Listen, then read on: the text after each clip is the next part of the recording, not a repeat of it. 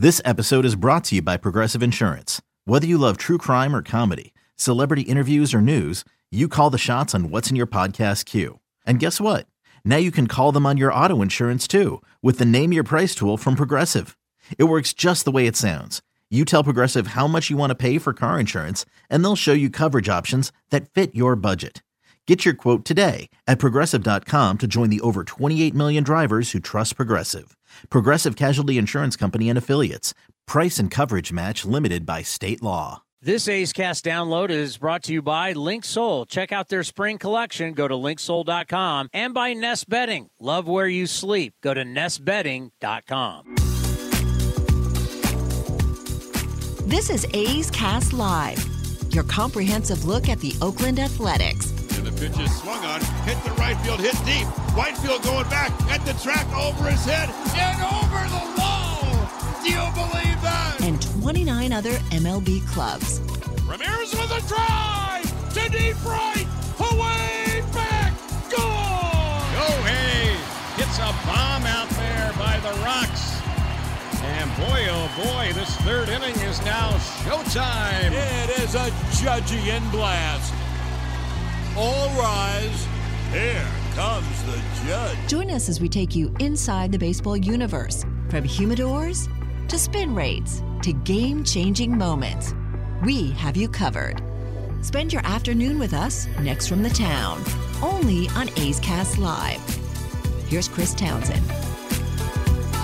Well, good afternoon, everybody, and welcome to A's Cast Live from the Treehouse. Our first time in the Treehouse this season. Of course, come up and see us. Happy Hour. Two of the greatest words in America, in American history. Happy Hour. We got deals. I mean, all kinds of deals come up and see us here in the treehouse. We got a special edition for you. A lot of people coming on the show today. Our A's historian has just popped into my right, the great David Feldman from, we call him from NBC Sports, Pac 12 Network. Where else? ESPN. I mean, he's he's our A's historian as we are celebrating the 1973 Oakland Athletics, who took down the New York Mets, who were in town for three which was uh, a long time ago, 50 years ago. That's a long time. Where were you in 1973? That was uh, 15 and a half years pr- prior to when I was being born. I was one years old. I'll never forget it. I, I remember I was one years old. I was watching the television and I was watching it, and, and I, I said to my father at one years old, how the hell is Willie Mays still in the lineup at 42 or 43 years old? I'll never forget that when I was one years old. How is this team, a 500 team, in the World Series? Dad, how is Yogi Berra managing this team? I remember that at age one.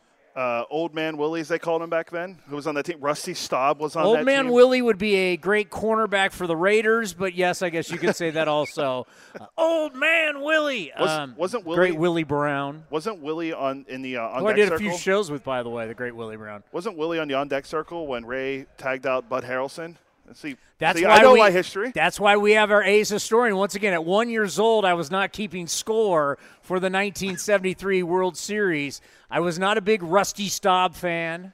Uh, Howie Rose is here, the voice of the Mets, and he still to this day thinks that uh, argued with Ray uh, Argued with uh, Tug McGraw was on that team. Yeah, yeah. I'm more of a Tug McGraw. I remember Tug McGraw as a Philly.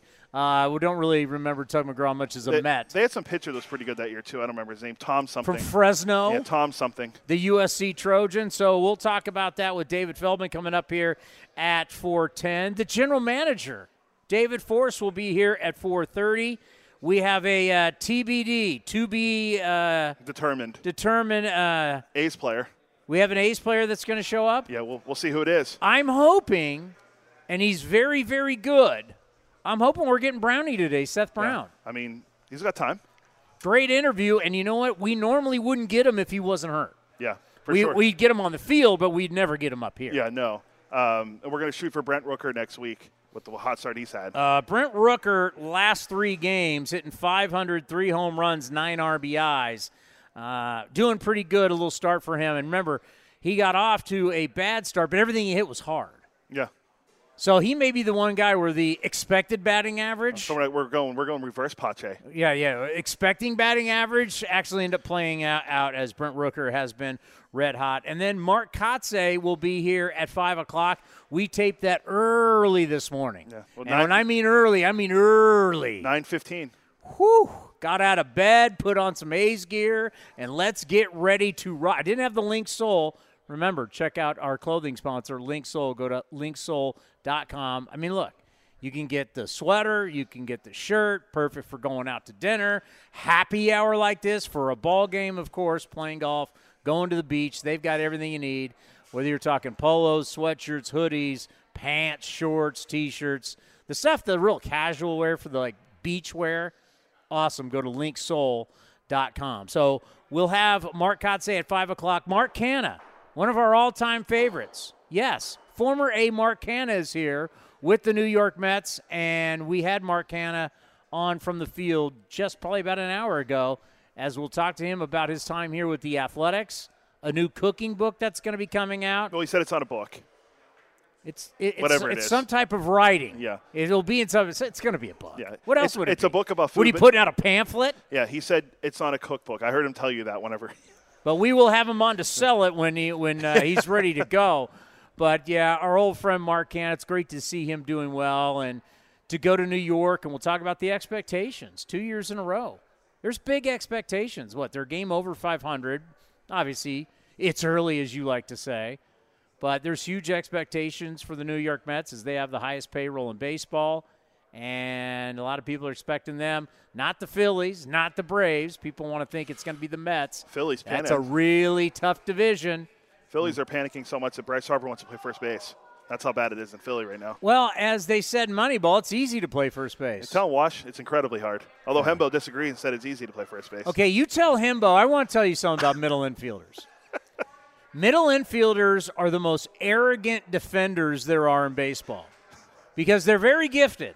It is very hard. You have to be very to in the non-shifting world and when you grow up. Why do all the best athletes when you grow up play shortstop? You ask any of these guys playing in the big leagues, where did you play in little league? Shortstop. Where did you play in pony? Shortstop. They would pitch and play shortstop. That's what they did. The best athletes in baseball when you're young all play shortstop. So when you're a middle infielder, as our friend Paul Hembekides from ESPN, he was a lower level college middle infielder. D three, I think was what it was. Yeah, But I'll throw him middle, the middle, He's not here. middle infielders, they it, it's incredibly hard to play the middle infield. It is. You got to be gifted. Got to have great feet. Got to have rhythm and timing. So they think everything else is easy. They look over you at first base like, oh, you put your foot on the bag and catch it. How tough can it be? I, I'm diving around. I'm going up the middle. I'm going backhand with my glove. I got to do all this at shortstop, and all you got to do is on first base and go. No, it's incredibly hard to play first base. The footwork, you can't stretch too early. A lot of people don't get when you play first base, if you stretch too early and the ball is not right at you, which where whenever you're an infielder, you are taught to always expect a bad throw, especially like on the double play, actually playing up the middle. But as a first baseman, that's what made a guy like Matt Olson so special, and that's why you like seeing Ryan Noda there. You want a big target, a guy with long arms, a wingspan, right? But if you stretch too early and I throw it way to the left or way to the right, you can't get to it. That's why you have to be able to not stretch too early. So when the ball you see that's going far right, you can step with your left and then go far right and get it. But if you stretch too early, it, like, you got no shot. So it's actually, and then as we saw, what, two games ago with the Diaz bunt for a base hit and that Bermuda triangle between the pitcher, the first baseman, the second baseman, that's what we call PFP, pitcher's fielding practice. You've got to be able to work that area on the short game. And you got to be able to, as a good first baseman, can make the throws for a double, play at second, or get the guy going to third. Yeah. First base is, if you think that's just something, put a glove on the guy and go, and that's any position in baseball. But if you think first base here, just put a glove there, like when they said Johnny Bench just go to third. Had that work out, A's historian? Not so good. Well, so, it's like it's like with uh, the Red Sox wanted to make. Remember when they wanted to make Schwarber a first baseman, and he was um, below average to be polite about it. But The only thing you can put Schwarber at is either selling hot dogs in the stands or hitting home runs. Other than that, I don't know what good he is for you. Well, they have, they have a couple guys like that on the Phillies. Castellanos is another one. But if you can uh, roll the pole, as they say, you, you got value. But yeah, just saying that you're going to put a guy at first base. It's I mean, it's like last year with the A's. Like I don't want to mention it, but Jordan Diaz never played second base ever in his career, ever, ever, and we just put him out there at second base. Now, when you're losing 102 games and you use 64 players, stuff like that can happen. But uh, yeah, just putting some guy out there at first place not that easy. All right, so we got David Forst at 4:30. We have a player going to be here sometime. Mark Kotsay at five. Mark Can at 5:30. Are we ready to go? Are we ready to rock? Scott, That's right. it's not that hard, Scott. Tell him, Wash. It's incredibly hard. It's incredibly hard. The great David Feldman, our A's historian, ESPN, Pac 12 Network, and most importantly, for NBC Sports and an official score in Major League Baseball. Remember, we did those classes on how to teach you how to keep score. Are we going to be doing that again this year? There was some talk about it. I'm not sure uh, where it stands at the moment. because I got to tell you, very helpful. And lately, the other day there was the one. There was a lot of plays in the Baltimore series. There's a lot of plays. What was the play? Rooker drops it. They gave it a sac fly. They called it an out. Sac fly out on the computer. I'm like, he's not Yeah, out. He's not out. It's a sacrifice fly because the batter did his job. He got the ball deep enough in the outfield to score the run. So he gets credit for the sacrifice fly. But it's an E9 that allowed him to reach first base. Okay, and uh, was- so I was like, do I put fielder's choice and the E9 as the runner scoring? No, the E9 was the batter reaching first base. Okay, then, see, I did it wrong. You did it wrong. The scoring gods are going to come down on you now. My scoring's not. I'm going to be honest with you. I need your class. I'm not very good at it. I just do it my own way. I do it from a standpoint of when I have to, when someone calls me after the game or if I have to run over highlights, I know how to talk my way through Well, it. and that's the whole point. And we've talked about this before too. The way you keep score is the way that makes the most sense to you. So you can go back and look at the game, look at the game you scored, and know what happened. It doesn't have to be correct as far as you know Major League Baseball or this or that. It's what works for you. So you can look back and go, "Hey, in that inning, Rooker dropped a fly ball, run Yeah. scored. That was bad. He, he's got to catch that ball. Whether it's a sacrifice fly or field, doesn't matter. The point was that he dropped a fly ball, allowing a batter reach base. So if you're like me, we don't have to worry about it. Our scorebook is not going to the Baseball Hall of Fame. We're not going to get the uh, uh, the sticker, Right. authentic The sticker that they put. It. So we're we're, we're going to be okay. All right, 1973. The A's they have moved west. The young players have grown up. They upset the Big Red Machine in 1972. They're back at it against a team that really you know that not an impressive 1973 New New York Mets team. No, it was a bad National League East. It was a Mets team that had to go nine and two over the last eleven games to overcome a four and a half game deficit to get to what eighty two wins, and that's all they had. 82 wins. 82 and 79. They didn't even have to play their last makeup game. But 73 is kind of the middle child of the three A's championships. It's right? not as as loved. not as loved as that first one. This, you know, sweet No it offense is. all the middle children out there. Uh, and then the last one, which was probably the best of the three teams. But 73 was was different in its own right because you're the defending champions. For the first time, you're the defending champions. So everybody's gunning for you. But even before the season starts, the A's make some changes. And, and the biggest change was trading for Billy North. Right? The A's had gotten rid of George Hendrick uh, for Ray Fosse. But they needed a center fielder. So they go out and they get Billy North from the Cubs. And Billy North was the type of guy that this club needed. He said, What are the defending champions? What do they need? They needed somebody grit, take no prisoners, kind of a son of a bitch, son of the bitch on the field. I mean, Hard nose, baby. they needed that. And then they were going to pair him up with Bert Campaneris, two speedsters. All right, this is when the stolen base, as we're seeing now, come back into the game. This was prevalent in the 70s. Stolen bases were still a big thing. Now you put two of the top steal threats back to back in your lineup. And that was a big part of this team is how do you hit them? Do you hit North first or do you hit Campaneris first? Which way do you go? They experimented it with it. They had at one point they had Campaneris 1 and North 9. And then they end up going Campaneris 1, North 2. It's okay. The A's are struggling midway through the season. They're a 500 team. And they're battling with the Kansas City Royals for the AL West. And it really wasn't until mid August when they caught fire. And that's when they moved north to the one spot, Campaneris to the two spot, and they took off. And they won 12 out of 13. Uh, one of the games was at Yankee Stadium. I was there.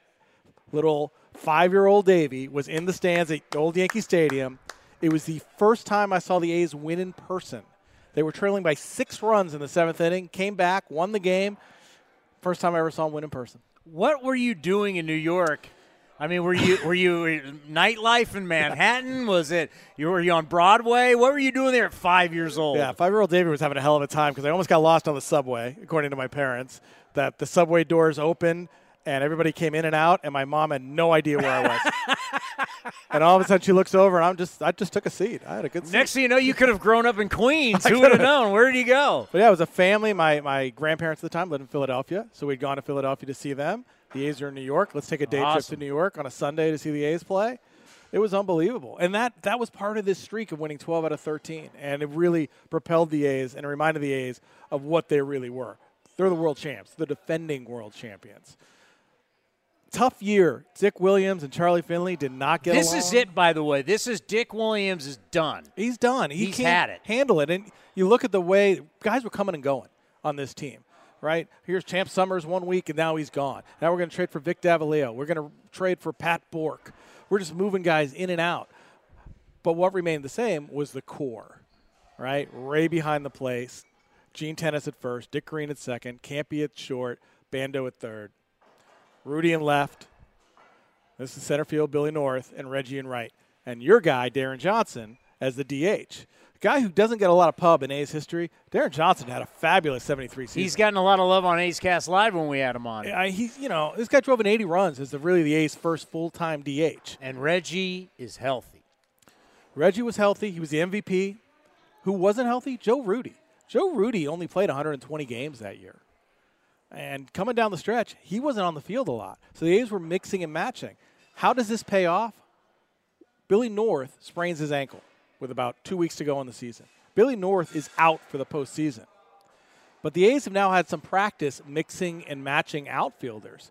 And this helped come the postseason where all of a sudden when they face a left-hander, Reggie's playing center field, Jesus Alou's in right. When they face a right-hander, Vic Davalillo's in center, Reggie's in right. Angel Mangual was in there a little bit as well, but they got used to moving and, max- and mixing and matching their outfielders. So you hate to say that an injury helped the team, but having Rudi out and North out, they got used to having to, to make those adjustments with the outfield. You know, it's so. Whenever I hear Reggie Jackson in center field, we forget Reggie was a terrific football player, Arizona State, great athlete. But for someone like myself, Reggie was the DH, maybe right field, older guy. You never think of Reggie as the great athlete. Reggie was a great athlete. Unbelievable athlete. And when you watch him run, especially in that 73 and the first part of 74 before he blew out his hamstring, he was as fast as any player in the game. And his skill in the outfield, it translated from right to center. You, you watch the World Series highlight film, he's making this unbelievable diving catch in center field, coming up with it, big old smile on his face because that's Reggie. Loves the bright lights. Uh, tremendous athlete who could adjust to really playing any position. And isn't this the start of Mr. October? This is it. This is 73. He becomes the MVP of the World Series. Not just the league, but he's the World Series MVP. And you go back and you look at the postseason. The A's had to play the Orioles in the LCS, five game series at the time. Bert Campaneris has an unbelievable LCS. In game two, he leads off the game with a home run. In game three, he hits a walk off home run. Back to back game, one leadoff, one walk off. Never been done. The walk off happens in the 11th inning of a game that Ken Holtzman pitches all 11 innings. I mean, What? is- I can't even get a guy to go five. it's hard to get a guy. He's going 11. So the A's are up 2 1 in the series. you mean you mean it wasn't five and dive? It was not 5 and dive for Kenny Holtzman. It was 11 innings done in about two and a half hours. He, by the way, I don't remember what year it was. Remember when we? Ha- I think we had them all on this. Lo- we're we're in Mount Davis, basically, in the East Side Club that we we changed this bar into the Treehouse. I think it was way back. I don't remember what the celebration. One time I got Ken Holtzman. One time, phenomenal, Awesome. phenomenal. Like like this is a guy you could sit and just talk. I mean, he is just like an encyclopedia. He's entertaining. He's engaging. I wish, and and you think of all the big game pitchers of that era, he never gets talked about. No. He should be talked about because just go to Baseball Reference and look what he did in the postseason. I if there was like a former A, I wish was around a lot more. He'd definitely be up yeah, there. Great storyteller. And yeah, he was the game one starter in all three World Series. Right? That's and part amazing. of this it happened to do with, you know, the LCS going five. Because in game four, the A's are up four nothing. Vida's cruising. Gets to the seventh inning, gets in a little trouble, a couple men on base, runs already in. He's got Andy Etchebarren up, a light hitting catcher. And Ray catching, fastball, fastball. You're just going to blow him away with a fastball. And Vida Blue shakes him off Don't shake off Ray Fosse. for a curveball that Andy Etchebarren hits, you know, 30 rows back in the bleachers. Ray, till, till he passed on, never forgave Vida for shaking him off. Never. I mean, he would bring it up constantly. And then Rollie came in. Bobby Grich hit a home run off of him, and the A's have to go to a game five. Luckily, you have Jim Catfish Hunter for game five, and he throws a five hit shutout, and things are looking pretty good. But that led you into the World Series where Ken Holtzman now is pitching game one. You had, you had to deal with Jim Palmer in the ALCS. World Series, as you guys just mentioned, Tom Seaver. Heard of him? But luckily, Reds had the same issue. They went five games in the LCS against the the Mets went against the Reds in five games. You got Koosman. You got they So got. now some- you have Jon Matlack and Jerry Koosman, two left-handers, which actually kind of fell into the A's favor. The A's are up two games to one when they go back to New York, but they lose games four and five, so they're coming back to Oakland. Charlie Finley gets involved again. You're down three games to two, coming back to Oakland. You haven't hit a home run yet. The A's had not hit a home run in the series. And Charlie says, You know what we're doing? We're taking Ray, we're putting him on the bench. We're taking Gene Tenace from first, he's going to catch, and your man Deron Johnson is going to play first base. It's going to change the lineup up. And it works. I mean, to Dick Williams' chagrin, it works. Right? They win game six. Game seven, they finally hit home runs. Campy hits a two run homer. Reggie hits a two run homer. The A's win the game. Uh, did the lineup change have something to do with it? Charlie Finley will tell you it did. Wasn't this series where they brought Charlie the Mule on the, on the trip? Charlie- this was the Mike Andrews series in game two. Mike Andrews makes two errors in extra innings. they trying to get get rid of They're him. trying to get him off the roster so they can get Manny Trillo onto the roster. Uh, and the A's are going to strike. They're not going to play unless Mike Andrews is reinstated to the team because they Ri- Finley had some doctor forged a note saying Mike Andrews wasn't physically able to play. So the A's are actually at practice. They're wearing Mike Andrews 17 on an armband. Yeah. out there. They said we're not going to play. So it turns out Charlie relents. He's going to play. Mike Andrews pinch hits in New York and gets a standing ovation from the Shea Stadium crowd. A standing ovation for Mike Andrews. And even Charlie, because he had nothing else to do at that point, stands up and starts cheering. How did they get the Mule to New York? Uh, probably the Mule was treated a lot better than the players if you listen to the players. I mean, it's just you can't make this stuff up in A's history. Ray Fosse, God, we always got to bring up our beloved Ray Fosse. Would always tell us when he showed up to spring training, it was Dick Green who told him we'll win the World Series. And here's Ray coming from Cleveland. That the only time Cleveland was ever in it was Game One of the season, and after that uh, they would stink every year, and they knew they were going to stink. So Ray was like. Wow, these guys really have the bravado that they, and this was just year two. This is not even year three. It went in the three straight. Yeah, it was just that confidence, and it was that all the the main guys coming up together, learning how to play, winning all those games in 71, even though they lost in the playoffs to Baltimore, but going through it in 72, winning the series in seven games. I don't think they had any doubt they were the best team. You had three 20 game winners in your starting rotation in Hunter, Holtzman, and Blue, right? Your four starter, sometimes it was Blue Moon Odom. Dave Hamilton took some turns. Rollie Fingers even took two turns as a starter. Uh, but because you had those three guys who could go every fourth day, three 20 game winners, and then a bullpen with Darold Knowles and Rollie Fingers that could just just crush teams late in games. Because Rollie's pitching two, three innings at a time. Well, and, and you know the Mets are one of those teams, kind of like the Phillies last year, like what we've seen over the years with different wild card teams. Get in, get hot, Get and you got a chance. That was it. You got hot. You mentioned Rusty Staub. Rusty Staub got hurt. Right? He hurt his shoulder, so he couldn't throw. I, I was, when I was one years old, that really affected. I, I knew that was going to be a problem. But I mean, he was the type how of was. Willie Mays? Well, how Uh, old was Willie Mays? Willie was what, 42 or 43 at that point? And I, I just know this because during COVID, we started going over this stuff, and we had those great shows with Ray Fosse, Ken Korach, and myself. And I remember going to the lineup going, how is Willie Mays hitting third? Yeah. Game one, he was hitting third. you know, watching that game again, there's one play that just sticks out to me. Is Willie takes like a full swing on a check swing, so he's trying to hold up, but he goes all the way around. The umpire calls it a ball. Ray does not appeal to the umpire. It's Willie Mays. Willie Mays says he doesn't swing. It's Willie Mays didn't swing.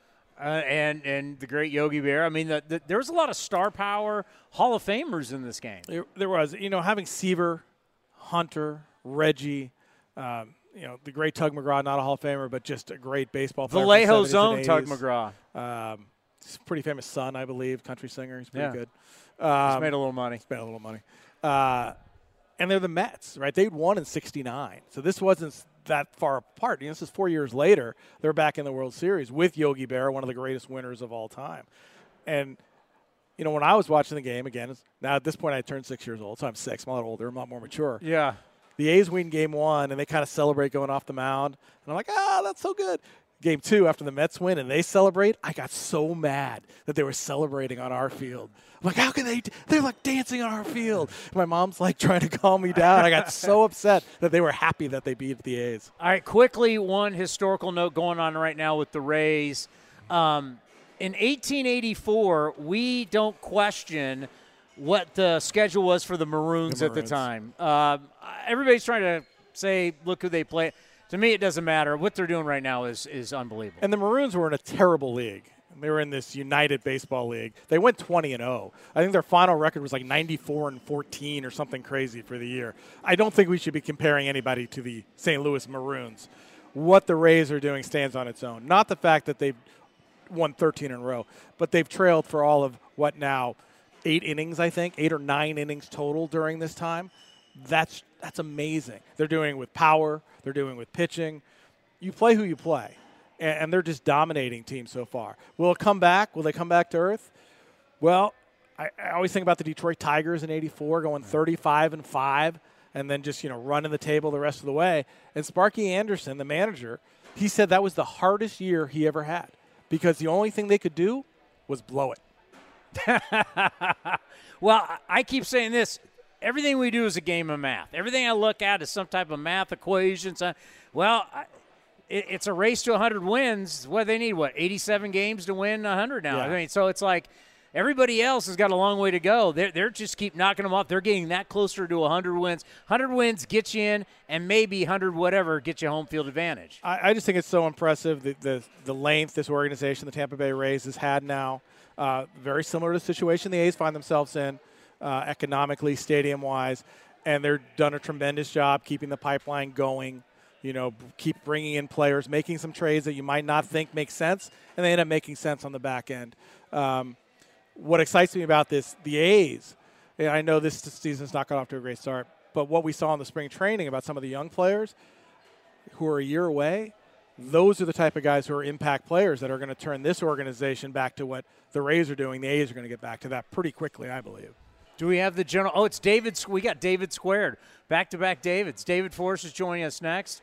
Thank you very much, sir. We Thank you, appreciate it. Enjoy it. I know that all these teams were a big part of your youth. Enjoy this. Thank I, you. We're gonna This have is fun. Chris Townsend. There are two Whoa. things. Every single time we get a chance to talk to either Reggie or Rollie or Rudi or whoever we talk to, we know it's a treat because you're talking to baseball royalty. Well, and I appreciate the chance to talk about this too, because without Ray being here, and Ray really was the, the story keeper, and he kept a lot of these stories alive. And I like to think that by telling his stories and talking more about it, I can help keep the, the memory alive about those teams. So I appreciate the uh, opportunity. Beautiful. Coming up next, David Forst, the general manager of your Oakland Athletics, right here on A's Cast Live. Another day is here, and you're ready for it. What to wear? Check. Breakfast, lunch, and dinner? Check.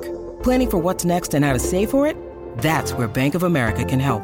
For your financial to dos, Bank of America has experts ready to help get you closer to your goals. Get started at one of our local financial centers or 24-7 in our mobile banking app.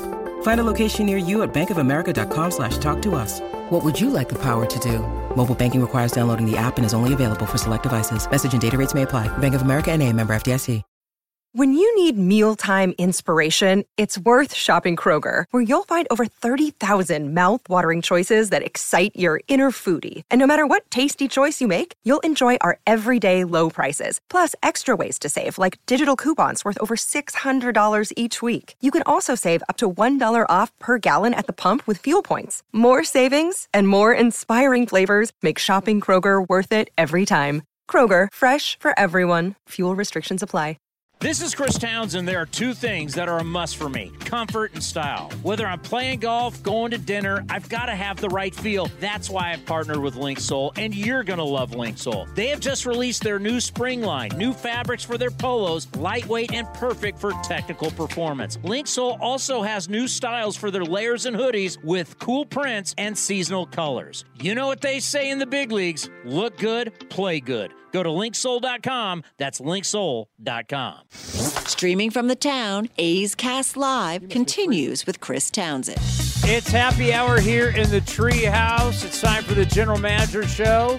David Forst is with us, so we got ten dollars on ten dollar beers. I'm in. Fourteen dollars specialty cocktails. I'm in. I'll put the credit card down. what do you want? Let's get through the interview first, and then we can start it's drinking. it, it's it, it is on me. How you doing? I'm great. How are you? I- I'm doing well, and just talking with David Feldman. I always think it's interesting from your guys' perspective when we bring back the greatness of whether it's 72, 73, Mm-hmm. 74 guys from the late 80s. Just what does that mean for your, for you? And you want your players to hey, this is what this franchise has Yeah. done. Yeah, it, the, the history is so important. And, and first of all, David Feldman, no one knows the history better than he has. He, he knows more baseball than you know everybody who's in this ballpark combined. You weren't even alive in '73, right? I sure was wasn't. one. I was joking around, but I'm like, yeah, I didn't know. I don't. Those, no, and those David, teams. David's been here the whole time I've been here. Yeah. He's an incredible resource. So much fun to talk baseball with. So great to have him on. Um, but to see the history, and we, you know, obviously last year we had it with the 2002 team. Um, but when these World Series teams come back, the 72, 73, 74, and, and our players see, like you said, what, what it looked like and, and what this team meant to this community and to the city, it's great. And, and I heard David say on uh, during your interview, you know, it, it- not having Ray around anymore is such a, an important link to those teams, and he was so great about talking about those eras and representing what those eras meant. And Ray's missed for so many reasons, but but obviously that's a huge one. But it'll be so much fun to see those guys out on the field Saturday. I got to be honest with you. You know, all the years doing this, and I've interviewed these guys over the years, but I think as I've gotten older and I know where they are, like last year and this year, I'm really trying to appreciate it because we're not going to have too many of these, and we've lost our beloved Ray Fosse and so many of these players. I mean, It's so true. everybody come out on Sunday and, and honor these players because I don't know how many more times we're going to be able to do this. No, you're right. It, and obviously Sal Bando's gone Yeah. now. We lost Sal, so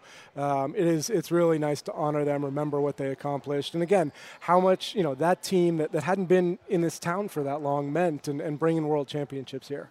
Now I know the start. You know, it, it, it's hard. Yeah. and I know I know you're not happy about it, right? I mean, you're not going to sugarcoat it. Yeah, no, it- it's been a rough first two weeks. I mean, we we hit the ground running with a pitching staff that was, you know, sort of put together late and was missing Paul Blackburn and Drew Rucinski to begin with, and the domino effect has been really hard. I mean, those are, for all intents and purposes, our two most experienced guys and our two best strike throwers. Um, and that's what we're hurting right now. We're hurting guys with experience. We're hurting throwing strikes. We, I think we're, you know, second to last in the game in walks and uh, not striking a lot of guys out. So right now the pitching staff is hurting. They're trying to pick each other up. These guys are young. They're having a hard time getting through games, and the bullpen's getting worked. And I know Kotz and Emo are trying to do their best to keep guys fresh, but it's it's snowballed on us in a hurry. Yeah, walks and hit batters, those those things you just can't defend, always come Yeah. back to to hurt you. So give us the timeline because we, I know Rucinski just threw two innings down at AAA. Yeah. Paul Blackburn has recently thrown.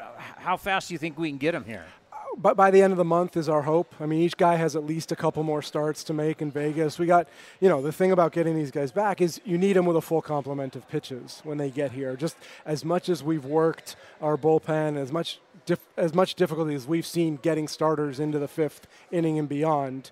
Um, we need them to have their 100 pitches when they get here. So it's a couple more starts each. How important is it for you because you've been doing this for so long?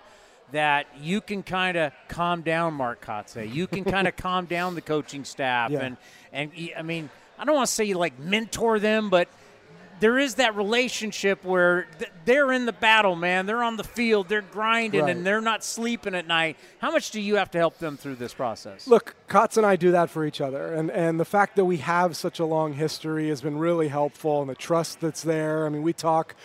We talk every night. Sometimes we give each other a little more time after a game than other nights. Um, but it's important to talk. It's important that, that he knows that, that he has our support, that the coaching staff knows that. And we, we talk about the processes and, and what they're doing before the game because a lot of the results are out of our control right now, which is too bad.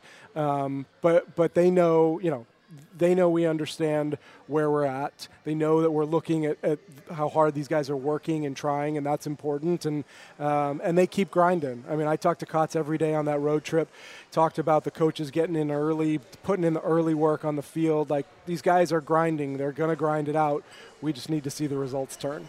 Now, the thing about the Orioles series that you start to notice, especially when you keep score of every single game, is how everybody was contributing. Mm-hmm. Every the, like every single guy, all one through nine, and then all of a sudden you look up. I think it was 44 hits in the series. It was what 24 runs scored. You had to feel better about the Baltimore series offensively. For sure. I mean, the offense in general has, has done their part for the most part. We we out hit the Rays one of those games down there, uh, and there have been some real bright spots. Obviously, Rook's day yesterday was great to see. Estes had really good at bats. Noda fitting in the two hole and getting on base. I mean, there are some bright spots. And then outside of those guys, there are some veterans who have the track record you expect they're going to figure it out. Aledmys is going to be better. Jace is going to hit better. Tony's going to get you know back on track. We'll get Brownie back hopefully in just a couple of weeks. So there are some bright spots on the offense, and you feel good about the seven runs we put up yesterday. The you know the win on Wednesday there. So uh, I feel good about where the offense is, and that it's going to continue to get better. I love Noda, and every single time he gets on base, I text Cody. What does he do? He gets on base. Going back to Moneyball, he gets on base. He Uh, does. He, he, yeah, he just has to be who he is. I talked to Ryan about this right before the season. I mean, we, we took him in that Rule 5 draft because because he gets on base, because he's got that sneaky pop. And I told him, just be who you are. You don't have to do anything more. And for him to be comfortable in the two hole right now, for Kotz to put him there, know that he's going to set the table for some of those guys, it's it's big step two weeks into his career. I remember when we talked to you about how you acquired Cole Irvin, and you went through this elaborate. Oh, we liked him years ago out of Oregon, and we've been following him. You're like, wow, you've been following this guy forever, and I think it like it's been brought to us like, hey, Rooker's kind of like Brandon Moss now, and I think like I, I, Rooker to me, I'm just gonna guess is a guy that you liked coming out of the SEC. You liked him a lot. Yeah. You've been following him. You've been seeing like this is he just fits that guy that you've liked for a long time that you brought in, and boy, he's starting to hit on what you believed in. Yeah, I mean, to see him have a day like yesterday to break out and, and show that power. But to answer your question, yeah, like I remember what we wrote in some of our amateur reports in 2017 when he when he was in college and talking about the power. He was he was playing first base at the time and weren't quite sure he was a first baseman, but he was athletic enough to play the outfield. But but you remember those things. The guy goes in the comp round. You sort of remember what we thought of him, and then he bounces around. He ends up on waivers a couple times, and you you know that hopefully it's just a matter of being in the right place at the right time for him. And I'd love to see him continue this this streak he's on. Like, how much would you say it's a gamble when you bring him in? Has a good spring. You made a choice to not have Pache here. Bring. I mean, how Yeah. much is that a gamble?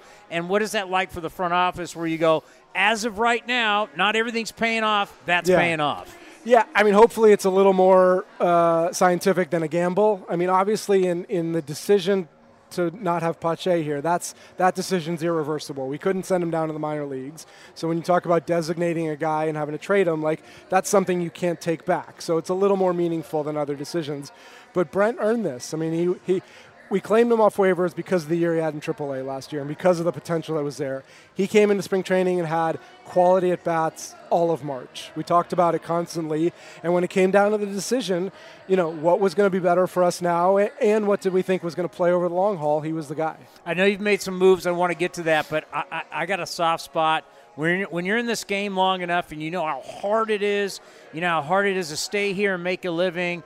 When I see someone like Carlos Perez do what he has done the last two days, I mean, he's six for eight, a dinger, two RBIs, knowing everything that he's been through, mm-hmm. and to see that It's kind of what makes our game special because you don't see that in other sports. This guy basically had no spring training. I mean, we signed him. He had spent one day with a team in Mexico. I don't think he'd even gotten on the field. I think he just had a physical. So then we bring him to, to minor league camp, takes a physical there, takes BP the next day, maybe gets in one minor league game. We bring him over. I mean, I wish I could do anything as well as he rolls out of bed and hits major league pitching. It's amazing what he's done.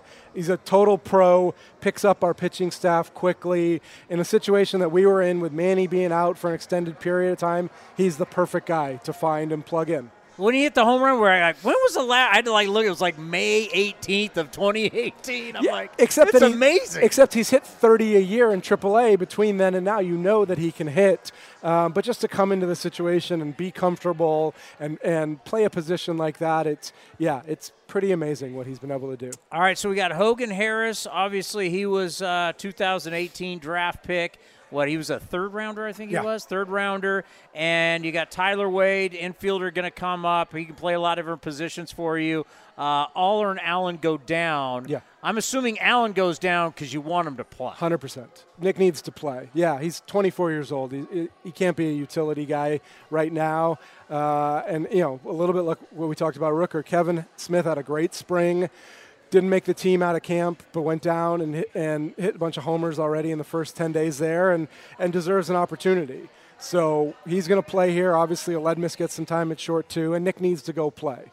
So our expectation as he goes, he plays shortstop every day, gets his legs under him, gets his hits down there, he'll be back. So, I mean, these things are fluid as the year goes along. And with Hogan, you know, that's no secret. We needed more length in the bullpen, and he's he started down there. He's got stretched out. Adam used up 80 plus pitches yesterday, and that's just kind of the natural course of the season. Cal Stevenson, who we had on this program, local kid, was yeah. that a tough call? It was absolutely. I mean, you there's never there's never a good name that sort of comes up in the designated conversation, particularly this time of year when you know you're going to need the full extent of the 40 man roster. And, and Cal did nothing wrong. He just, his number's up right now in terms of the positions and how our roster looks. So, Harris, what's the plan? Harris is in the bullpen.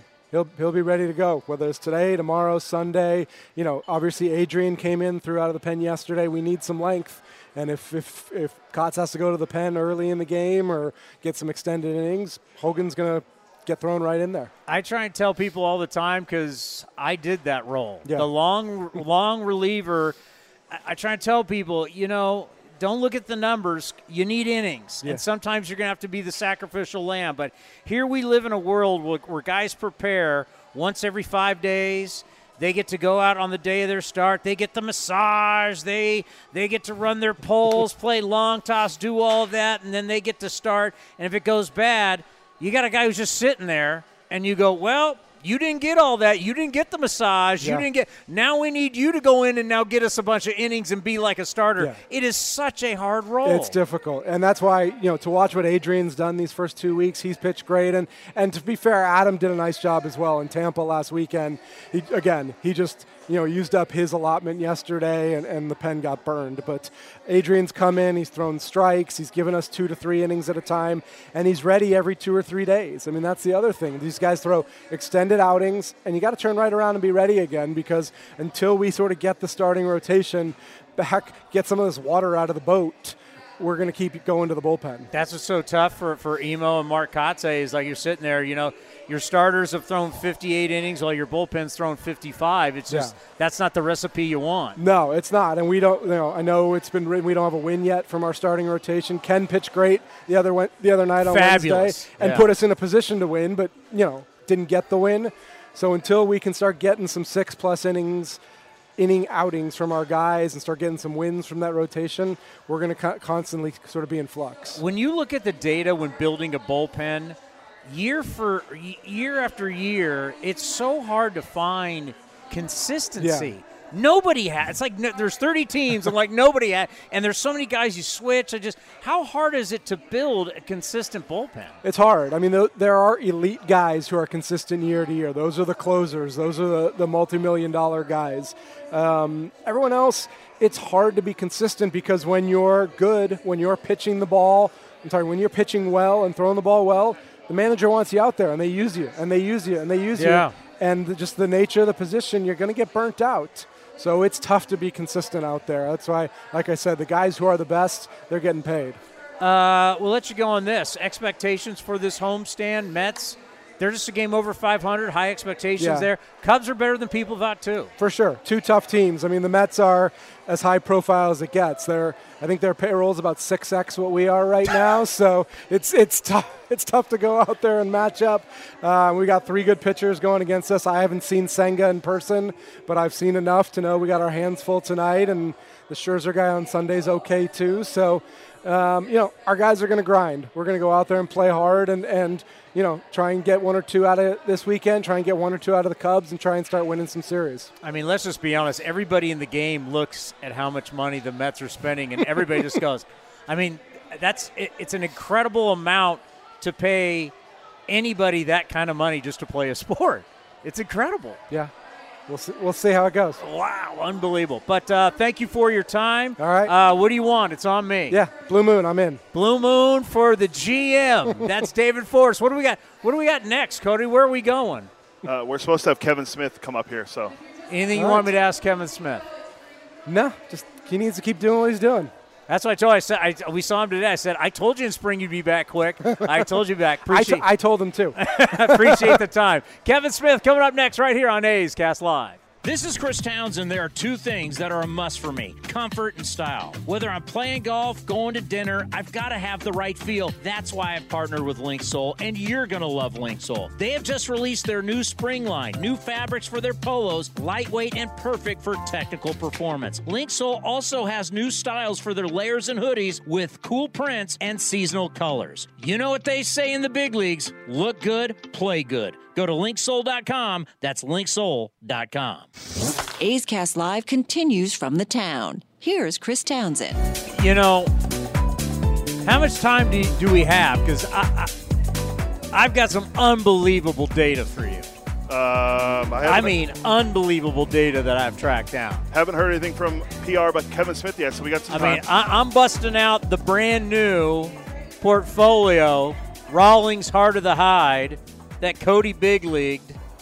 This is the same leather that gloves are made out of. Got it from Rawlings. I think it's sweet. You called it overrated. or it could have been overpriced. I don't know. I don't know. That might have been overpriced, but sometimes you got to treat yourself. well, sometimes the, the word "over" was used. All right. Are you ready for some data? Some really good data. First, let's talk rules. The average nine inning game is 26 minutes faster than last year. 26 minutes. The previous four years, games averaged, averaged over three hours. Right now, the average is 237. The games are, for some of you, you weren't alive. These games are now equaling of what the times were in 1984. 19, I was a kid. That's how fast these games are. We're now playing at the pace of 1984. I don't know how you can tell me it's not working. We're basically eliminating 33 minutes of just dead time. Same amount of innings, same amount of outs, same amount of action. We just eliminated stuff that wasn't happening. Last year, we had three nine inning games that went over four and a half hours. We've had one game this year, one, go over three hours and 15. Three hours and 15 was all the time. Listen to these times. Nine inning games last year, 446. These are nine inning games, four Yeah. hours and 46 minutes, four hours and 45 minutes, and four hours and 37 minutes. I mean, you kidding me? The difference is unbelievable. George Will sa- said this, uh, the legendary writer out of Baltimore. He said, This is all coming at, at the, the exact time when baseball truly needed it. Baseball was on the brink, in trouble. This is coming in and saving it. Because as we said a couple days ago on Wednesday, God, I felt like Wednesday was Friday. I've been screwing that up. Wednesday, we were, we told you ratings overall in baseball up, and the amount of time people watch is up. So not only are more people tuning in, but they're staying for a longer period. It's exactly what the game needed. Now, how about guys struggling? I thought this was interesting. Major League Baseball players and violations with the pitch timer are less in the first two weeks than it was last year in the minor leagues first two weeks. So our Major League Baseball players have adapted to the new rules and the pitch timer faster than the minor leaguers did. I mean, does that? I mean, we got the pros here. They're figuring it out, right? You're going to hear from Mark Canha. He has a strikeout violation. He'll talk about it. But yeah, they are absolutely adjusting. So the speed of the games, it is working. Games are faster. We're at a pace at 1984. This is what it was like when I was a kid to watch baseball. Because I remember going to baseball games as a kid, and it wasn't three and a half hours. And we kept harping on that, like, this is not what it used to be. So when the people kept saying, oh, baseball shouldn't have a clock, you're now realizing how much dead time, how much standing around, how much adjusting the gloves, how much pitchers holding the baseball. Juan Soto taking Juan Soto was a human rain delay, by the way. Juan Soto was averaging like 20 seconds. He was able to step out 20 seconds between pitches to get pitches to Juan Soto. Unbelievable. How about stolen bases? Stolen bases. Guys are successful right now. God, I didn't, didn't get to ask David about that. I forgot. About about SD or just overall? Uh, overall, guys stolen bases, 81.3% success rate. That's the highest of all time. Think about that. Base runners are more successful at stealing bases this year than they've ever been before in the history of the game. If you're not taking advantage of this, shame on you. You want to talk about success percentages? Orioles 95%, Arizona 94.4, the Mets who are in town 93.3 and Cleveland at 90.5. You're I mean every single time you're stealing you're safe basically with these percentages. How are you not taking advantage of this? And something to really think about the average primary lead for a base runner on first base. Last year, the average was 11 feet 5 inches. This year, 11 feet 10 inches. So, the average primary lead is a little bit bigger. Now, think about that. We already have bigger bases. So, not only are the league, uh, not only the leads bigger, you've got bigger bases. We're making it even easier for, for you to steal bases. So, wow. If you're not taking advantage of these new rules, I'll give you another one on the uh, games.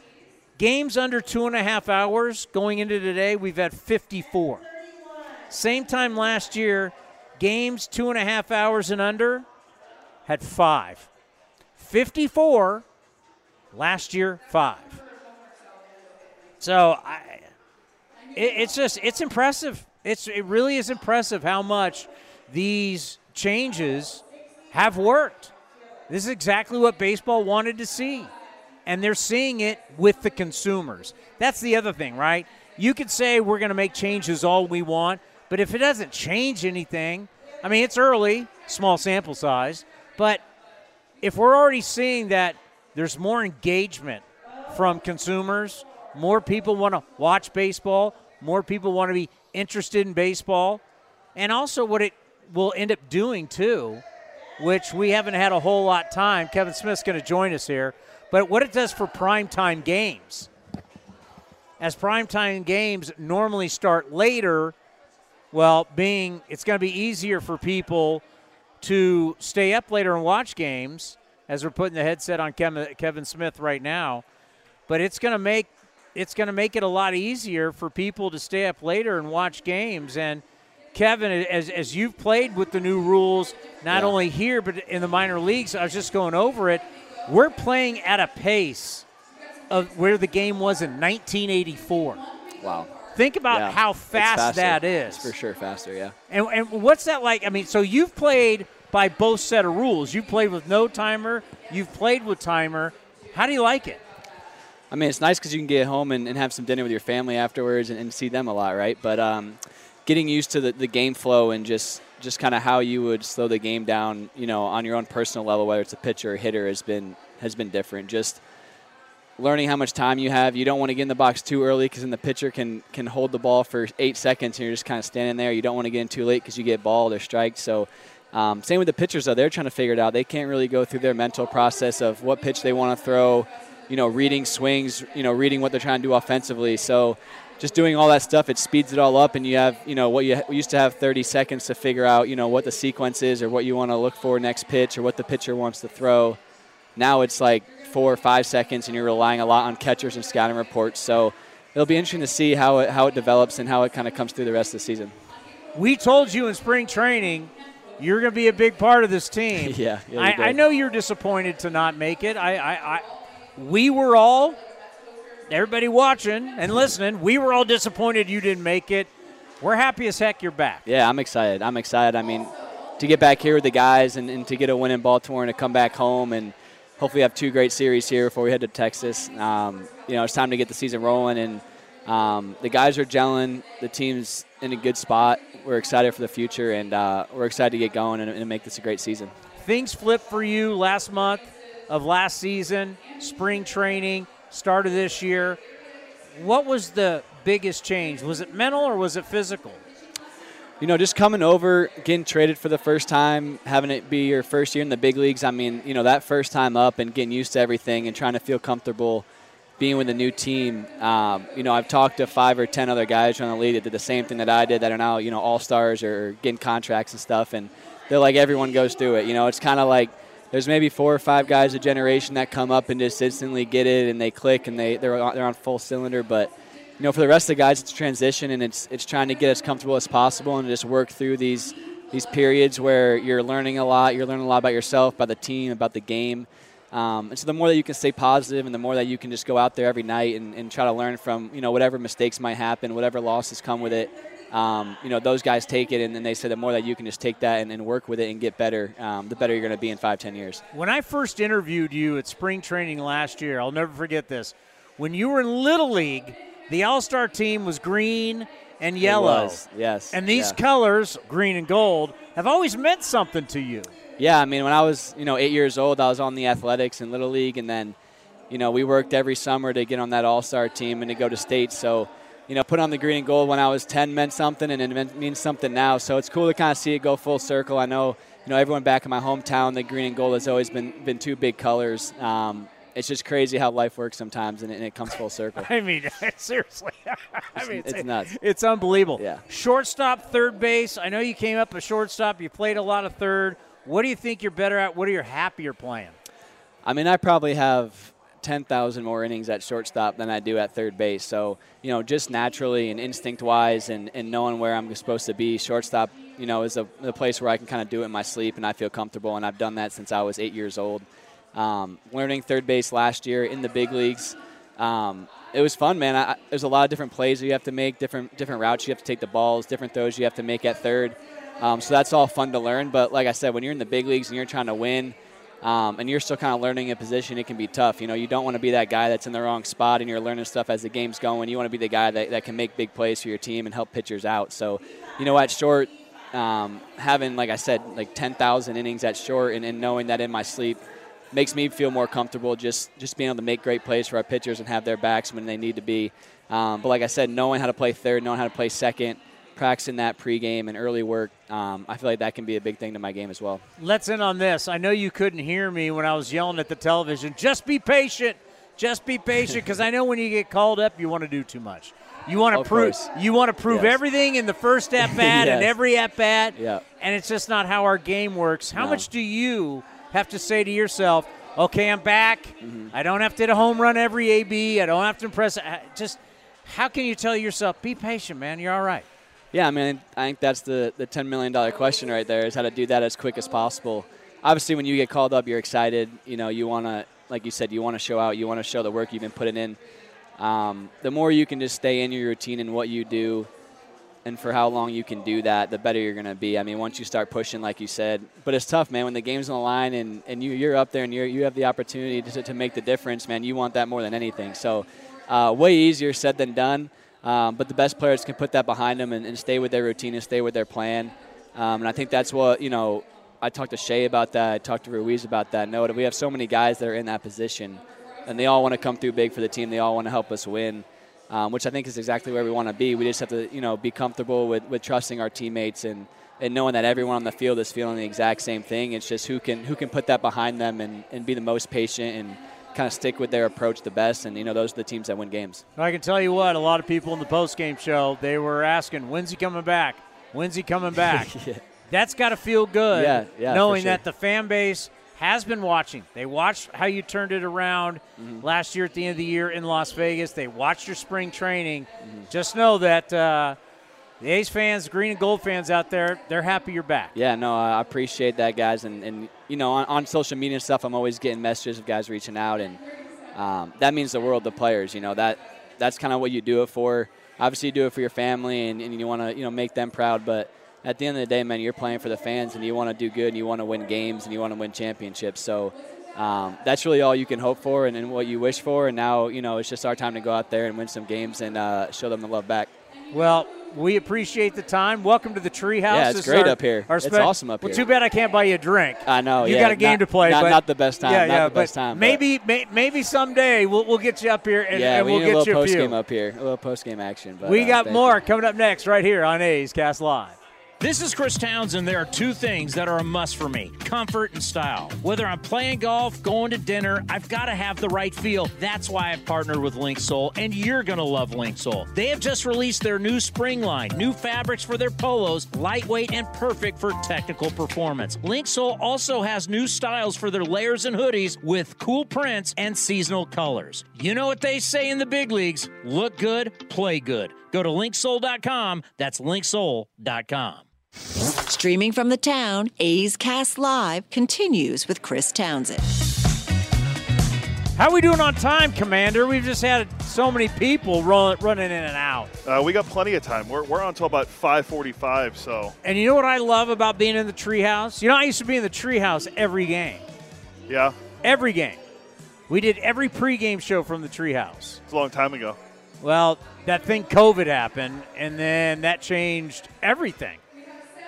And I know I've had a lot of people say, "When are you going to be in the treehouse?" Well, we did we did this last year, and they're going to have us back here for these happy hours. Ten dollar beers, fourteen dollars for uh, mixed cocktails. I, I, see the menu over there, but um, every Friday home game will be up here. Every Friday, but yeah, right here you just flip it around. I used to sit right here for every single pregame. We'd be out here, but unfortunately, COVID changed all that, and a lot of things have changed. So we will be here. Come out and see us. Baby steps. That's why we're here, and then maybe we'll get you back out here. If you're listening, athletics.com slash A'scast or watching on Twitter or watching on YouTube or Facebook, we appreciate it. But come out and see us. I wish we were more out and about like we used to, but uh, our, our world changed. And still, we're like the only team that does this. This is our second remote broadcast of the week. You don't get teams or broadcasts that come out amongst the fans. No. And, and when I was doing it every game,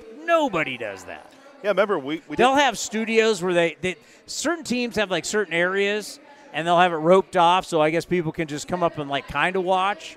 But actually, where you're like with us, uh, we're the only people in baseball that do that. Yeah, remember we did an NBC remote the other day, which we have a few more of those coming up soon, and then we're back here every Friday, and we'll be back on the field Monday when the Cubs are in town.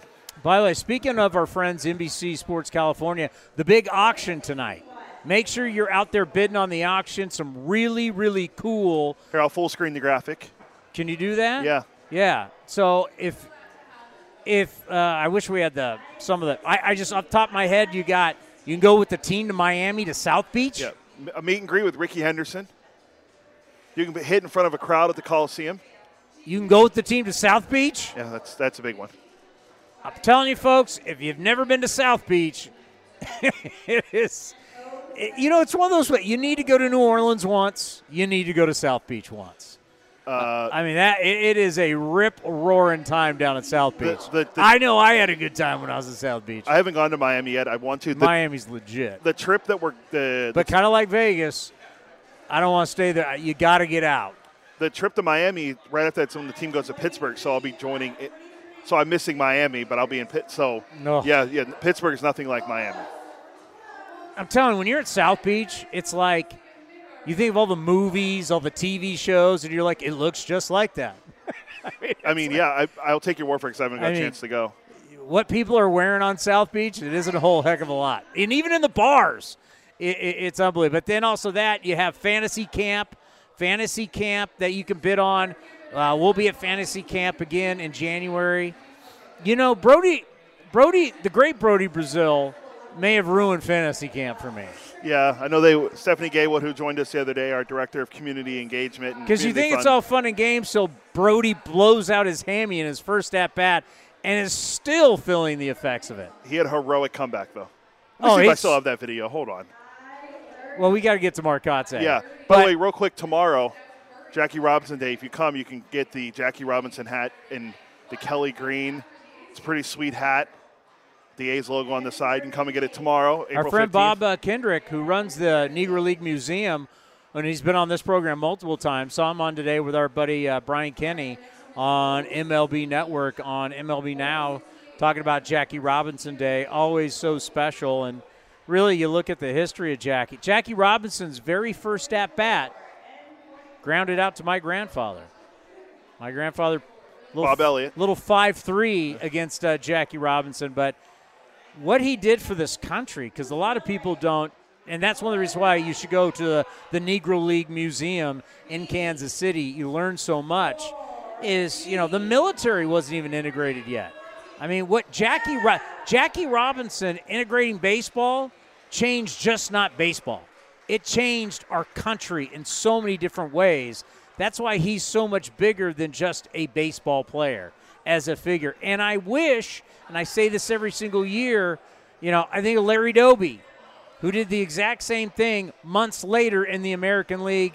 Great player, Hall of Famer, manager, Cleveland. We should recognize him more and do more than just Jackie Robinson. But it, what we do for Jackie, obviously, is is so special. Is 42 is retired all around. But learn more about Jackie Robinson of what he did, not only for baseball.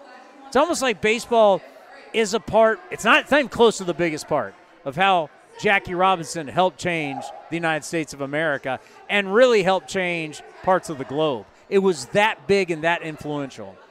Well said. I was listening to Hembo and Buster talk about it earlier, and it's going to be a special No, they did it on. Uh, on baseball tonight. Yeah, haven't heard the about- yeah, podcast yeah. today. Outstanding podcast with our buddy uh, Buster Olney. The great Paul Hembekides. All right, where are we going? Oh, earlier today, Mark Kotsay, family coming into town, had to pick people up from the airport, so he needed to go early. And when I mean early, I mean early. So that means A's Cast Live, we get up early. Here's my conversation earlier today with the manager of the Oakland Athletics. It's time for the Mark Kotsay Show. Now, time for the Mark Kotsay Show right here on A's Cast, brought to you by Nest Bedding. Love where you sleep. Go to their website, get 10% off your entire order when you use the coupon code Oakland, whether you want your bed, bedding, sheets, pillows, you name it. Go to nestbedding.com. Mark Kotsay, I got to think getting home off that plane after the long flight and a long road trip had to be a good night's sleep in your nest bed. it was definitely Towny. Um, it was a long trip. It was a grind. Um, we played, uh, you know, the best team in baseball for for a three game series, and then we went up north and and played another really good team in the east as well. you know, a lot of people at first were wondering, are the Rays really that good? And I think with this 13 and 0 start, and of course, this interview will play throughout the week. So who knows how long the streak will go? One more win will will break the modern day record. Uh, you got to see those Rays. I mean, this is a fantastic ball club, very athletic, a lot of power, great pitching. So, I mean, losing to the Rays, I mean, this is a legit team.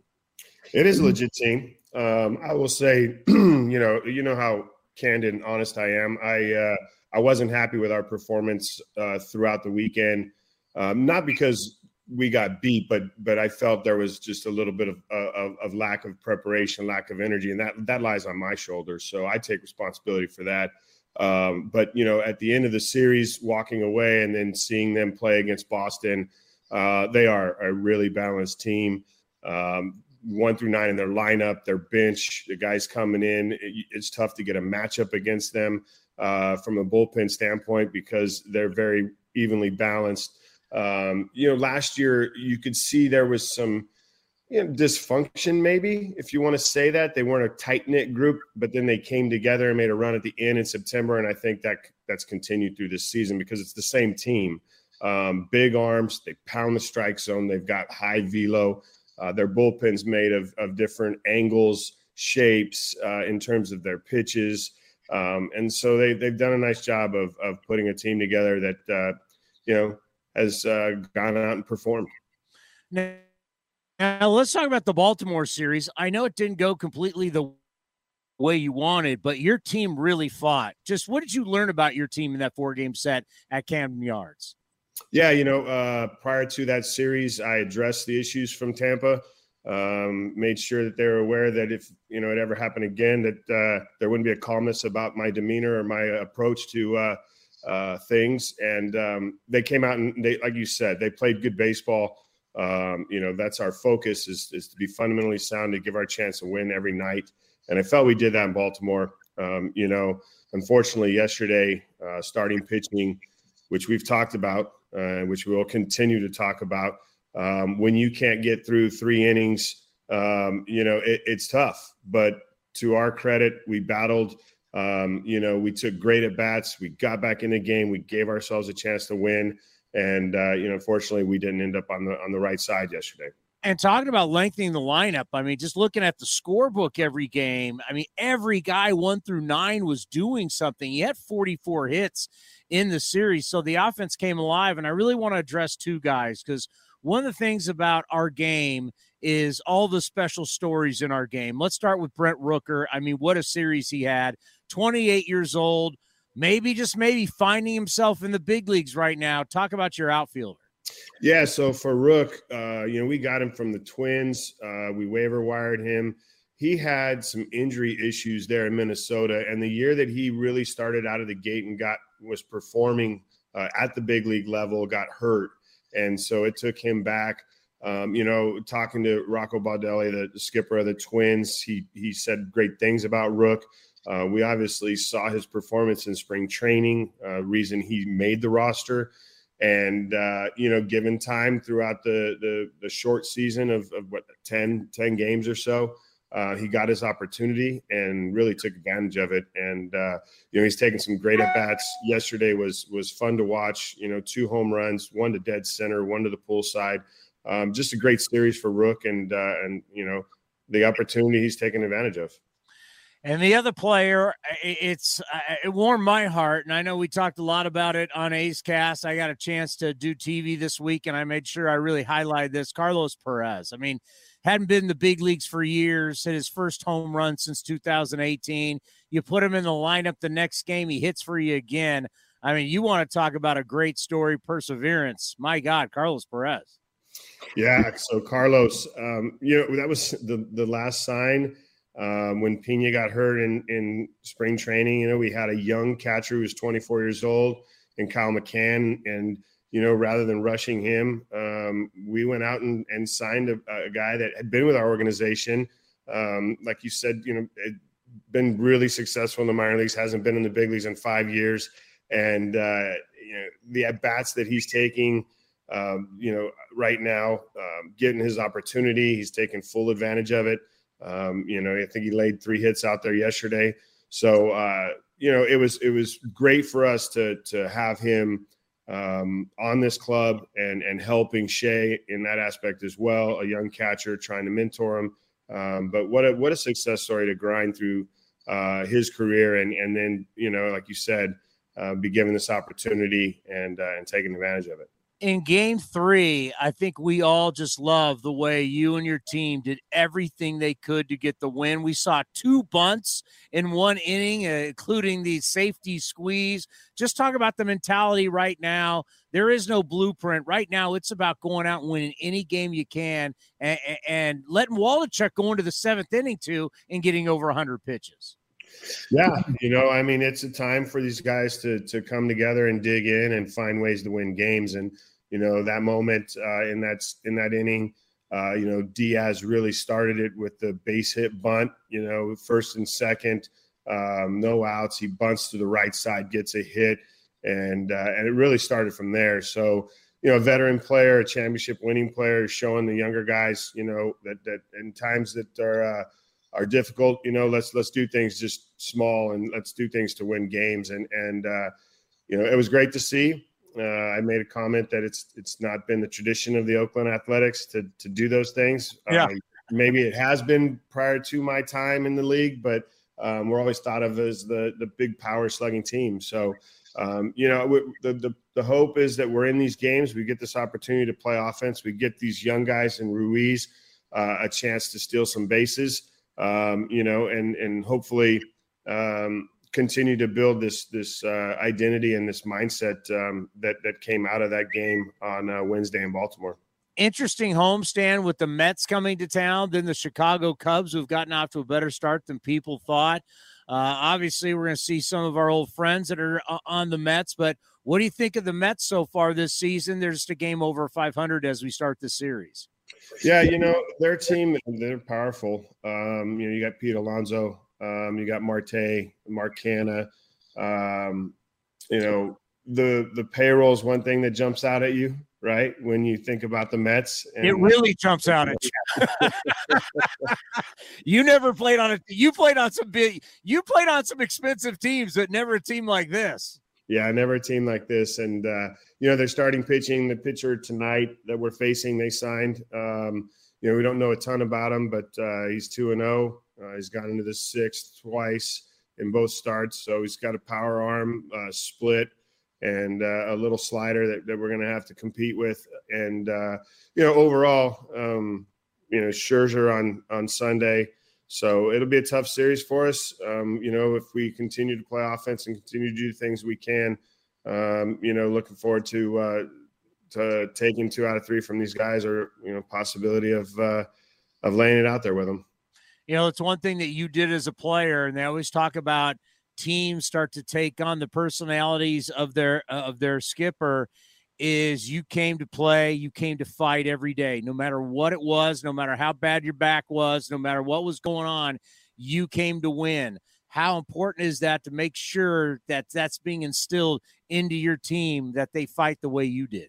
Yeah, no, no question. I mean, we're here to win baseball games. This is the major leagues, and uh, and I said it last year. You know, we're going to have young players that are going to have peaks and valleys. You know, you'd like to see the the linear climb, the the you know the slope that uh, is is steady and slightly uphill. But in reality, uh, if you've watched enough baseball and you understand uh, what experience does and and what the timeline is, it's uh, you know for young guys, it's it's it's a challenge, and it's not only a challenge for these guys to to uh, want to you know prove that they're major league players, but um, to continue the success. And and so our challenge is staying positive through this process and come to the yard with the attitude that we've got a chance to win every day. And and that's my job and that's my responsibility. And and uh, you know I I take that on my shoulders.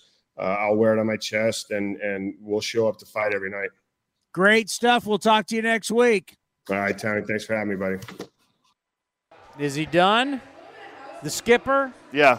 You know, that's my bad. I wasn't fully monitoring that. Well, it's hard when we're here in the treehouse. Let's be honest. It's happy hour, folks. Come out and see us. Great deals here.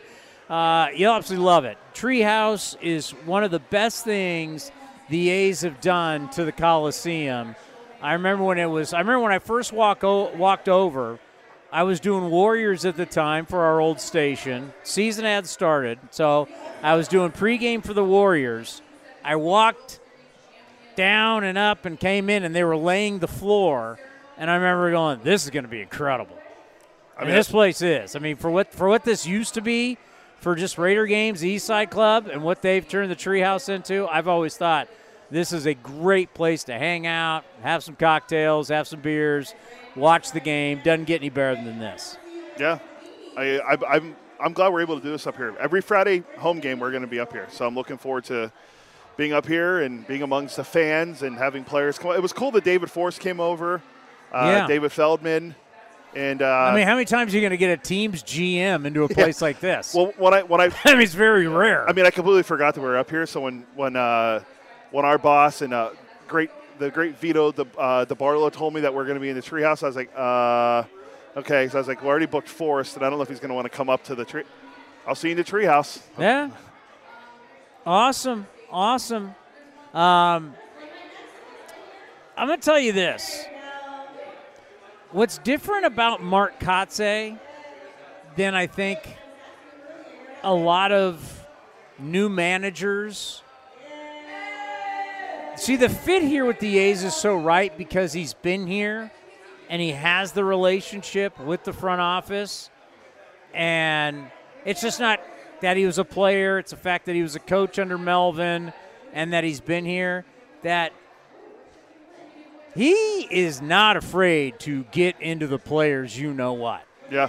Now, we're, you're, we're not going to get into that a whole heck of a lot. I just want people to know that Mark Kotsay, if things aren't going the way, he understands the situation. We, we, we all understand where the A's are, right? You have the highest payroll today against the lowest payroll today. It's it's ridiculous. It's the economics of it. It's the situation. All stuff that's out of our control. But what can we do? Control the controllables. We only can control the controllables.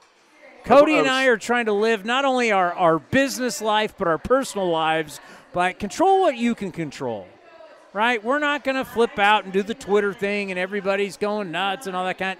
Can't control any of that. Can't control the business of baseball. Can't control stadium issues. We can't control that. All out of our hands. We can focus on baseball. And when people start thinking, well, okay, what's Mark Kotsay like? I'm just telling you, as a new manager, he is not afraid to get up into his guys' grills. He's very non Bob Geren like. No offense to Bob Geren, but I wasn't here for that around then. yeah, this is not Bob Geren. And Mark Kotsay lit into these guys. But he's only going to, but he understands what he's got. And what he's going to expect is what he got in Baltimore and what he got against Cleveland.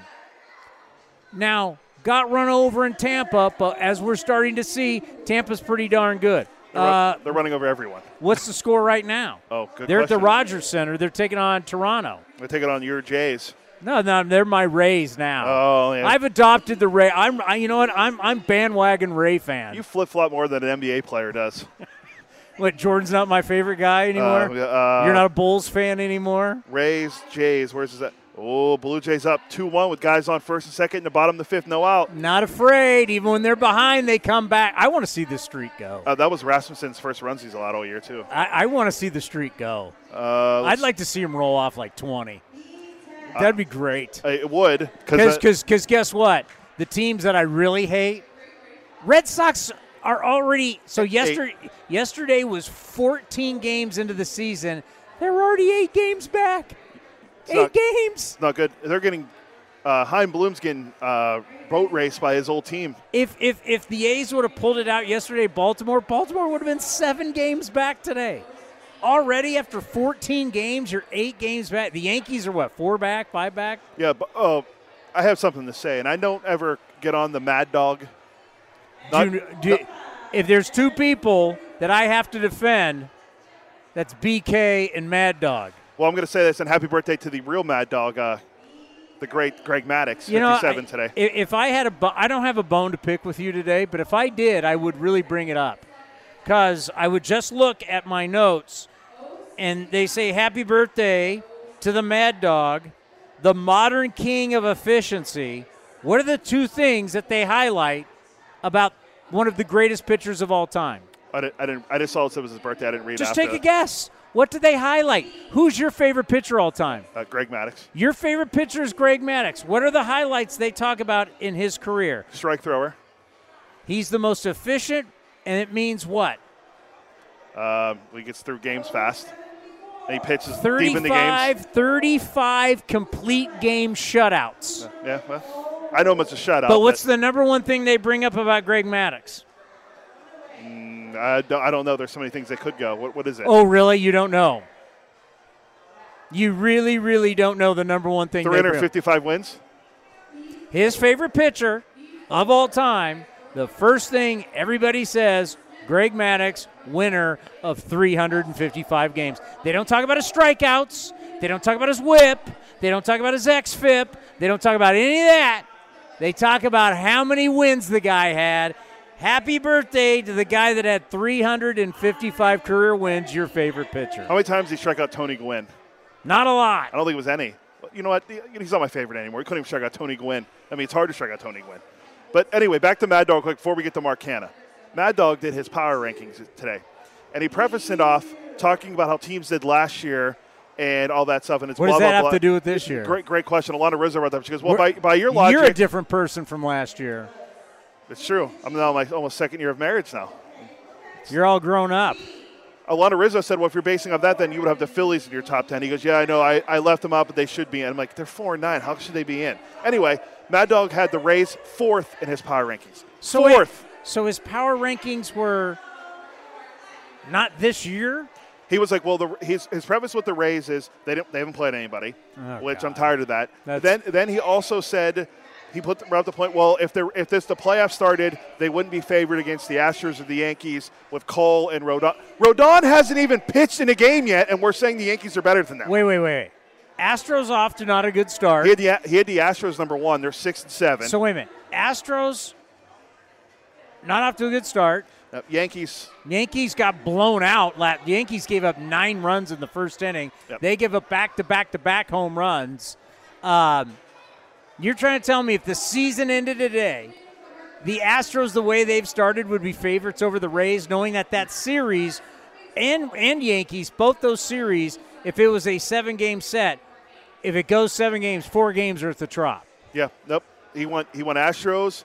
He went Astros, Yankees, Braves. I forget who he went fourth. Or fourth was the Rays. Are you are you telling me right now Vegas would favor He, he brought up Vegas. He goes, favor, Vegas would favor the Astros and Yankees. Do I have to go to my gambling guy? Uh, no, because I'm telling you what Mad Dog said. No, but I could go to my gambling guy. If you're telling me right now, if the season ended right now and the Rays were undefeated and the Astros had started the way they'd started, and yes, no Verlander, by the way, Yeah, no Verlander, no McCullers Jr.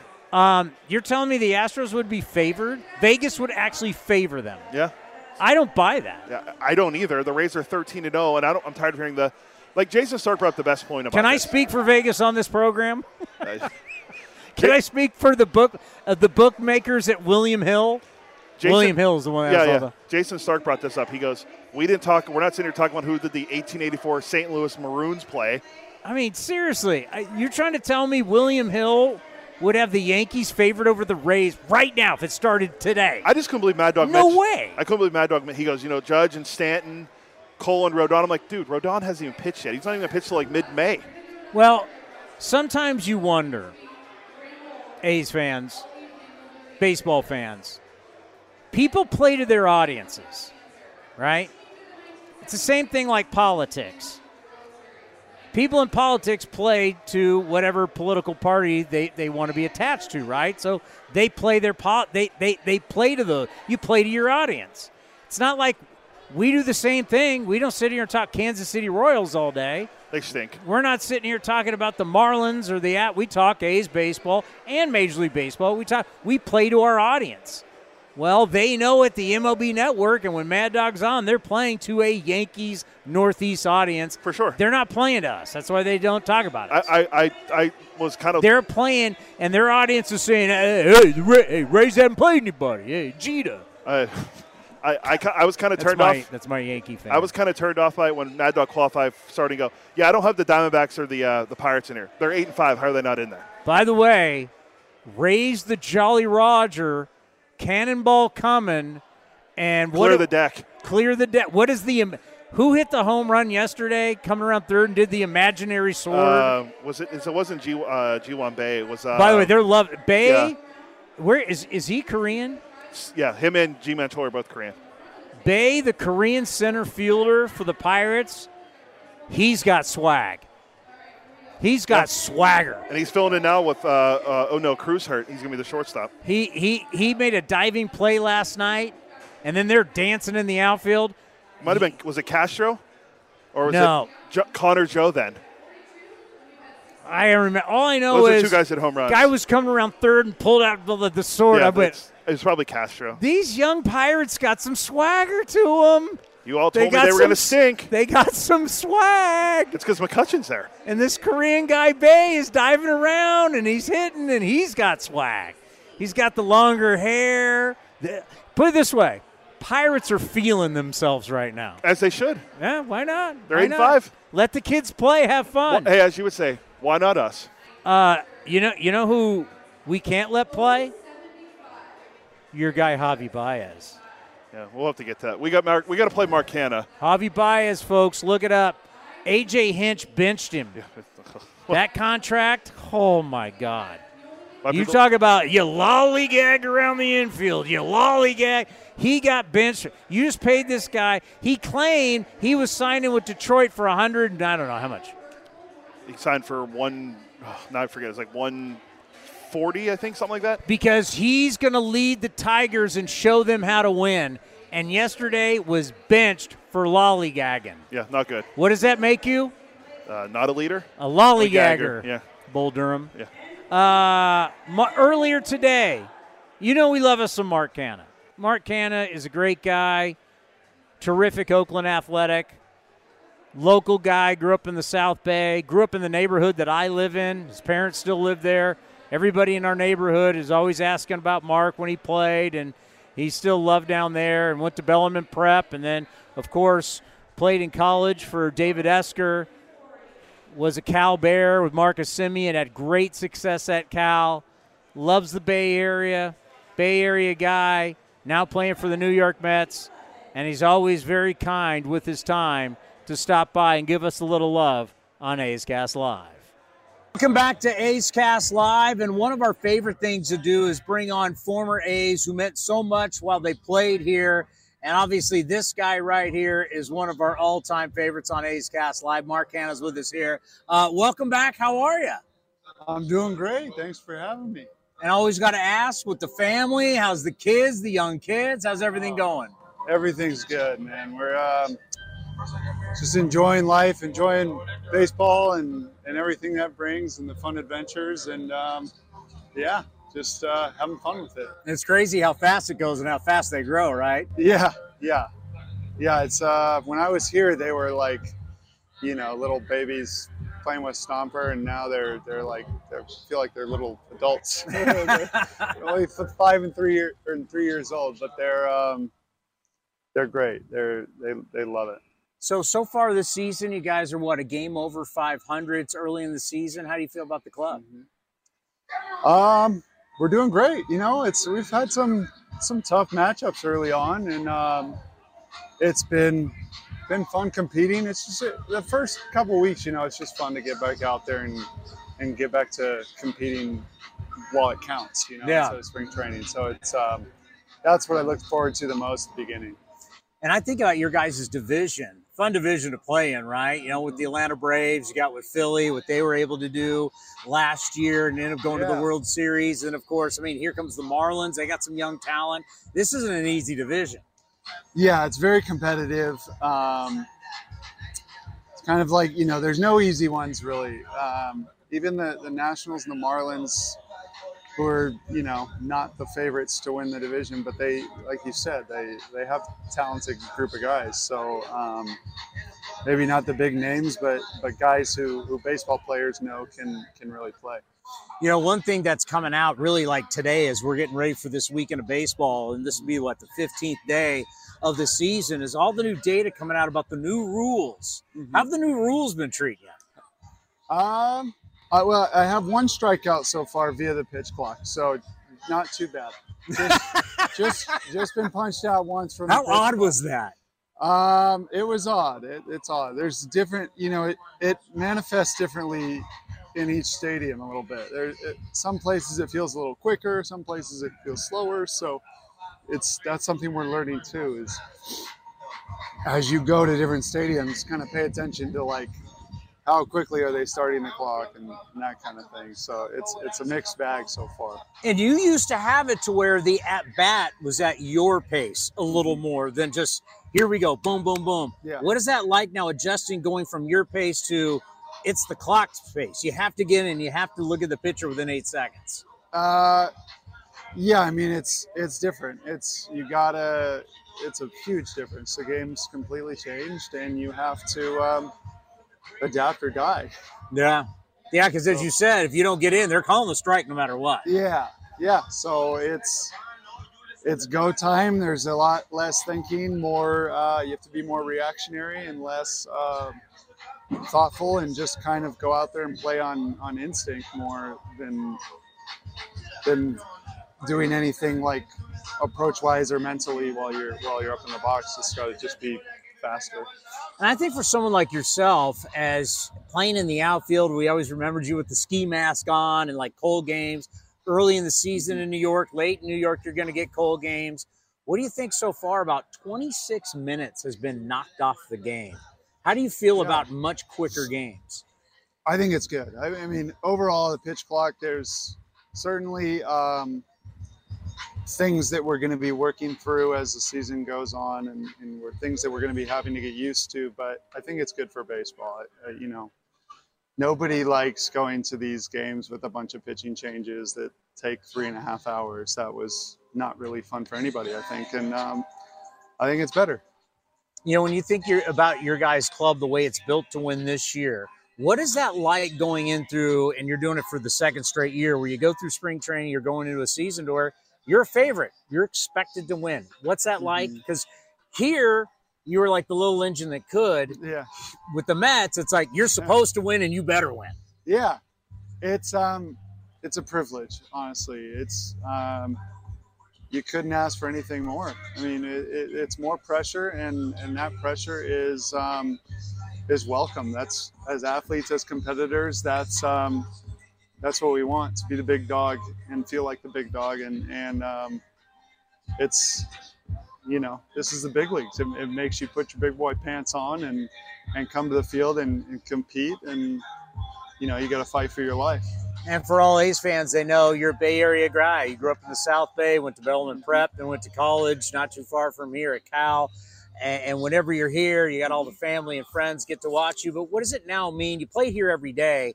What does it now mean to come in as a visiting player, as an established visiting player? Yeah, I did it last year for the first time, and it's it's weird. It's uh, it's a little different, but obviously there's a, a comfortability for me coming here, being here. Um, it's it's comfy, you know. I I know all the quirks and all the bounces of the stadium, and and there's um, there's a it's it's more fun for me to play here for for example than to go somewhere else on the road. All right, I'm hearing there's a cookbook. Is it out? Is it in the works? What do we got going here? Uh, it- well, it's not a cookbook, uh, but yeah, it, it will be a food-related work, uh, literary work that um, I'm in the process of writing, um, and it'll be, you know, it's going to be a time-consuming process that'll take a while to be done, but. Um, I'm yeah, I'm working on it. I'm trying to uh, make this food thing um, into something that, that I can share with people, and, and this is one way to, to do that. Where you know where you'll need to go once it's done. We will Where's sell. Yeah, we'll Oh, yeah. right here, A's Cast Live. I guarantee you, we will sell here in the Bay Area. We'll Oh. sell a ton of books for That you. That would be great. I would love that. And what has New York meant for you personally from a standpoint of or your passion for food, your passion for going out, your passion for entertainment? Pretty pretty much better than anywhere else you go in the big leagues. Yeah, it's fun. It, it's New York is never boring. Um, I love it. I love to do so many different things, like you said. Go to Broadway, go to restaurants. Um, really, just soak it all in while my time lasts, and um, you know, savor every every minute of it. And uh, New York is a special place, just like the Bay Area is a special place, and and that's always been my my approach to you know live life to the fullest where you are and enjoy everything that it has to offer. And that's what I'm doing in New York right now. Well, I'll tell you what, A's fans still root for you, and, and you know you made a mark here. When still in the post game, people call in and will talk about you. And I think Oh, that yeah. means a lot. It kind of tells you, you know, you came here as a Rule Five guy, Mm-hmm. didn't know, and next you know you establish yourself as one of the better players in the game. It's Something you should be very proud of. That back in your hometown and back in your home area, people still thinking about you and they're really rooting for you. Thank you, Chris. You're making me blush. Um, uh, no, it, it my time here meant so much to me, and, and the fact that uh, if that is true, then then it means it means a lot to me. So um, yeah, I, I you know, if you, you the fans know that I'm a guy that that works hard every day and and gives everything I have to this game, and and uh, it's nice to be appreciated for that. One of our all-time favorites on A's Cast, Mark Canha of the Mets, right here on A's Cast Live. Well, that's going to do it. That was Mark Canha with Towney earlier today. Uh, coming up next is going to be A's Total Access with Johnny Doskow, or with Chris Townsend. Johnny Doskow on play-by-play with Vince Cotroneo today. You'll hear from Mark Canha. You'll hear from Mark Kotsay, Denny Wexelman. But uh, also the A's broadcast auction today. If you want to learn more about it, athletics.com slash broadcast auction. It's presented by NBC Sports California. We want to thank David Feldman, A's General Manager David Forst, Kevin Smith, Mark Kotsay, and Mark Canha for stopping by today on A's Cast Live. Coming up in a few minutes, you'll hear Vince Cotroneo with Stephanie Gaywood, the A's director, senior director of community engagement, talking about the broadcast auction, leading into A's Total Access with Chris Townsend. We'll be back on Monday at 4 o'clock right here on A's Cast and A's Cast Live. This is Chris Townsend. There are two things that are a must for me comfort and style. Whether I'm playing golf, going to dinner, I've got to have the right feel. That's why I've partnered with Link and you're going to love Link. They have just released their new spring line, new fabrics for their polos, lightweight and perfect for technical performance. Link also has new styles for their layers and hoodies with cool prints and seasonal colors. You know what they say in the big leagues look good, play good. Go to linksoul.com. That's linksoul.com. This has been a presentation of the Oakland Athletics.